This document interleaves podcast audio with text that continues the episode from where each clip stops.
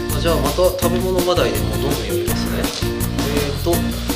とまた吉芸さんから宮城県にお住まいの湯治場ネーム吉芸さんからいただきました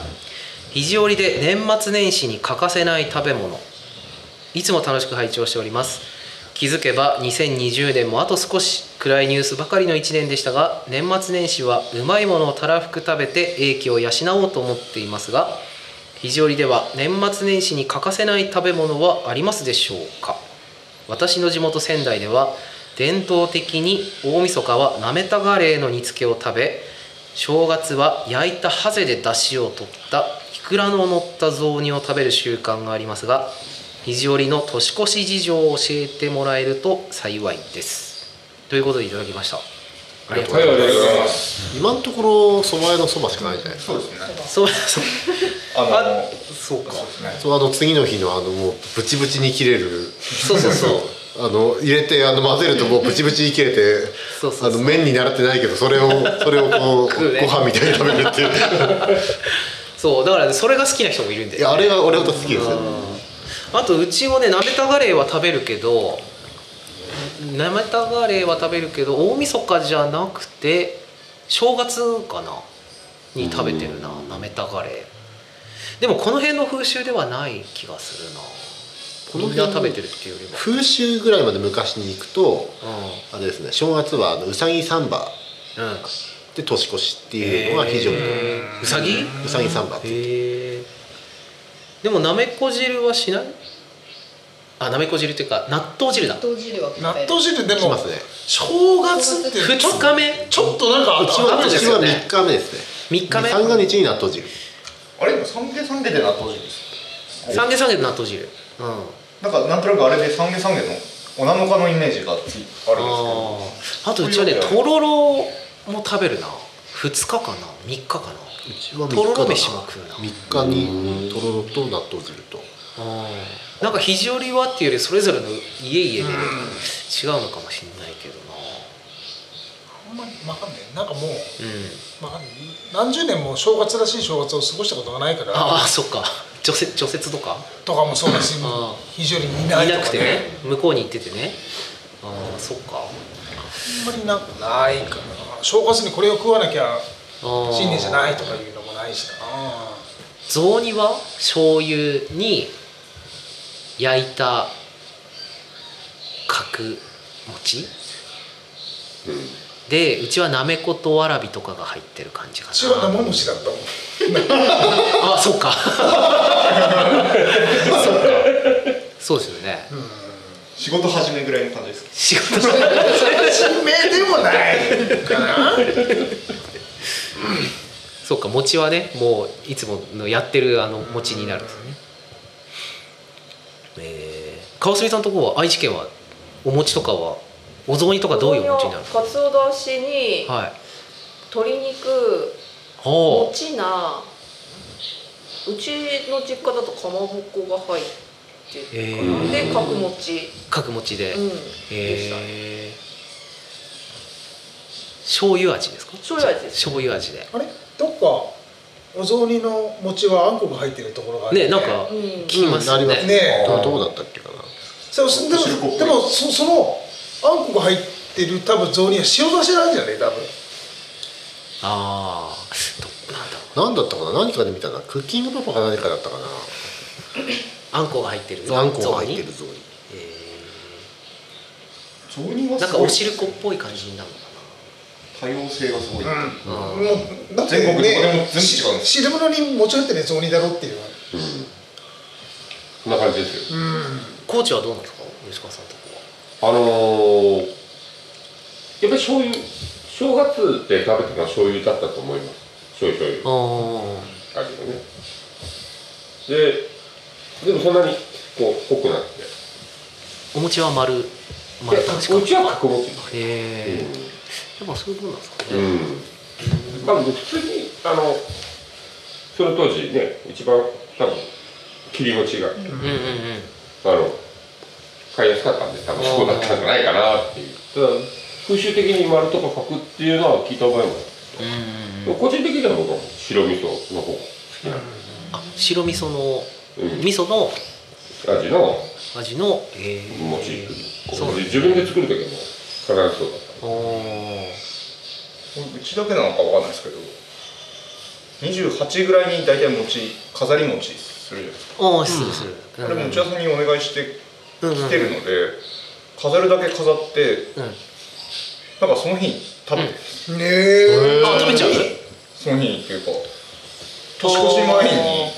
雑煮とか食べてるんですカチカチになる前にってこなんか俺的にはあれって 正月用に保存して食べるもんじゃないのかなってのはずっと思っててあそれが肘折りの文化な のか家庭の文化なのかは分かんないですすごい違和感があってああの年と末そ暮れれににカレーマンがってことか、うんえー暮れになんで雑煮食べてんだろうっていうのがすごいあってーでもおせちは大晦日にフライングしてるな大晦日の時にも食べてお寿司食べてるうん食べてるなもうもうなんだ31日忙しいので忙しくってその前にはもうおせちを作り終えていて31の年越しがもう忙しいのでで一年に一番忙しいそうそうそうでそれが終わって「紅白」を見ながらもうおせちを食いながらみたいな感じだなうんお手屋はおせちは作りませあんそうないっすねそばしか食ってないのそばしくそば食って次の日からもうダラダラダラダラと 餅食ってああともうおせちってあのちゃんと重箱に詰めて、重箱に詰めてるなうんだからね大変なんだよねすごいうん俺なくてもいいんだよな別におせちです かおせちでも飽きなくていいんですよね飽きないっていうかねなんか食い慣れないから食わなくていい感じがするああのもう縦巻きなら縦巻きそのまま一本ドンって置いてもらって、うんうんもう普通に自分で食う分だけ切って食えばいいんじゃねえかって いうああそういうことちゃんとこうなんか盛り付けなくてもいい例えあはあ重箱とかに入れなくてばほらなんだっけあの、えっ、と枝豆と数の子のやつとあかありましたあねりましたうんうんうんなんか食い慣れないから何も美味しくないんだ よな俺普通の食事でいいって感じですね特別お正月みたいなの全なくて然いいで作んないもんねもうちの親父はちょっとやるけど、黒豆ぐらいじゃないああ黒豆ねなんか別にいらない なだからほら正月を休むっていうのは去年ぐらいじゃねああ雪が雪がね少なかったからそっかそっか正月3日ぐらいなんかそう本か当に家に行ったのが本当にあー何十年ぶりとか雪次第っていうのもありますもんねああ確かになだからねただあのあれなんだよなねあのなんだろう、えー、と箱根とかが気になるから、あーだから僕も箱根駅伝ゆっくり見たいんですよ本当は酒でも飲んでおせちつまみながらもう2日から忙しいんですよね本当に向こう最近の恒例行事はゴールのあたりに総会さんに一人で行って そうそうそうそうは食いながら箱根のゴールを見るっていう恒例行事になりましそうなんですよだから2日から出前とか行くともうちょうどいいところでなんか出前なんですよあの山登りとかしてるあたりで箱根の山登ってるあたりでな出前行くともう行く先々でみんな見てるんですよねいいなって思いながら出前してますねそうだ旅館さんもでも年末年始はおせちとかみたいな感じで出すんですかいやあのーこう一応うちの場合はあのー年末31日のあの必ず出るうんうん一品と、あのまああのでまあ年越したあの朝にまあお寿司まで行かないですけどあのちょっとマクロ豆とあかーをお正月あの正月料理のえー3品ぐらいをこう別盛りしてはいはいまあ雰囲気だけでもっていう感じにはしてますけどね、まあ、僕がしてるわけじゃないですけど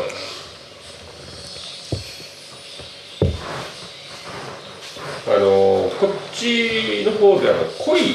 方にあであありますね、はい鯉食べますね、うんなんか昔は食った気がしますね、うん最近食ったことないんあですよあうち毎年食ってるな、うんじゃああれを大晦日の日に必ずうん、お口して鯉の甘煮っっていうかうんですね、そうね本当はあの骨全部外してくれよねもうねあー骨全部取本っ当にて出してくれないかと思うよね子供じゃないですかめんどくさいめんどくさいよこういうのほはらあままたり一つリストに増えましたあ、よでこも岐れ阜山の方とか多分あーそうなんですか似たやつとか出てきますね。クレヨンさんのリストに一つ追加されましたよねあの美味しいんだけども骨が邪魔くさいから食うのめんどく さいだから食わなくていいめんどくさいのがね嫌なんですねでもあこうほんとこう時間をかけてやると、骨まで食べれる柔らかくもなあるるねらしくて、でたまにあのご予約いただいたお客様からこううんこういう食べたい、ーあ骨まで食べれるようにしてるねーあーあれでもあの六輔さんで煮るんですいかや無理ですそうですよねだからお願いしてるんですけうんうんうんうんどであのやはりそういうお客さんいらっしゃるんでできますか、いやーって言われる大変ですよねそれだけでもねがっ確ちかりにやらないいとや無理じゃないですか無理だと思いますよ今から、そうですよね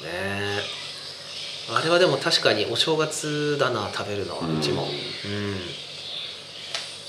僕はちょっと苦手なんであ濃いですかすうんやっぱり声がねちょっと苦手であどうしてもこうどうぞっていう感じで僕もでもあの泳いでる鯉は苦手っていうかなんでよく年末年始にいやあの観賞用の鯉はいいんだけどその季節の風物詩的にこれからほら鯉正月に向けて鯉の甘煮を作るみたいな感じで、なんか池から鯉をガーっガーっ取るてて出すじゃないですか。あれが苦手ああいうのあれを見るのがああなるほどそうそうビジュアルが でも食べるのは好きあの内臓とかもねちょっと、あ甘くて好きなんですけどこういうの洗いうまいよね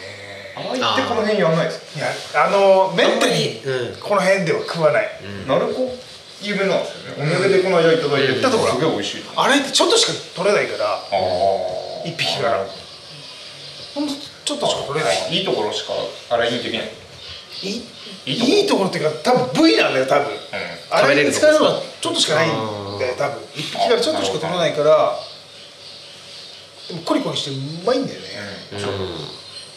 鯉屋さんでねもそれ結構息の息落ちやすいですよねその辛いだと、昔肘折で出したらしいんです出てたらしいんですよね、まあ恵比寿屋さんとかで食べたことある気がするな何食べたんだっけなうんあでも花月さんとかでも出してんじゃないいやあのー、いろいろ旅館でも出してたりしないかやっぱ旅館で出してんのかな、うん、旅館うーんいや旅館じゃないなあの内容だとあの昔の人の日記にあるんですよその急に急にあの旅館の部屋にガラガラって人が入ってきて「恋の洗い頼んだはここか?」って聞かれて違うってでから追い返したっていう話があるんですよあの明治39年なんですけどあのどこかでそんな 恋の洗いを例えば注文して作って部屋まで配達するところがあったのかなと思ってねということは鯉を相当飼っ恋がてたって相こ当とだ勝ろってたと思う一匹からちょっとしか取れないんだよねだってね確かなそうなんですね鯉ね今年はでもサンマをようやく食べました魚といえば食べてないそんなこと高いらしいですね、まだ高い。あのもらもらい物であの生きのいいやつをいただいてもうなんか昔はすっげえ食べてたのに今はもう貴重なね魚になっちゃって、ですよねサンマはちょっとねいつ毎年あの最初のサンマは待ってるんだけど来ないなと思ってもう冬ですよ北海道行った頃にもう行ったばっかしの頃ですよね、サンマがあの居酒屋さんでうん、うん200円とか300円でまあメインのうんうんまあでも水川さんで頼むのはまあそんなもんじゃない、このでっかいのが2本並んでる、ああそうですよね他頼めねえじゃんみたいなあーいやだから僕北海道いた頃ビッグハウスで何十円とかで売ってた気がするんですよ、 30円50円そうですよね、うんで売ってますスーパーでうんうんそんな安かったのに今もうか200円とかそれ以上しちゃったりするじゃないですかしかもなんか細くてなそうなんですよね前に子供らとと何年前だろう34年前かな34年前じゃない樹がいたから樹がまだだからさやっぱ3年くらい前かなに東京に行ったらあのご飯晩ご飯食べに行ったんですよ五反田で五反田五反田だなあ違う高田の馬場だで食べに行ったらなんか店の前でそのサンマ焼いてて「あげるよ」って一尾ずつもらってで食べ食べてもうすんごい太くて脂の乗ったやつもらってあれですごい美味しかったサンマパーティーしましたよねしたしたあれはあれもらったもらっさんまでねそうそうそうあれですよね大三郎さんがいた大三郎さんと、そうそうそうすごい煙ですごい煙でね最初中のやつだねそうそう煙そう吹煙吹そうそそううそうやりましたやりましたまだ今年サンマ食べてないな食べたいかなもう終わっ終わっちゃう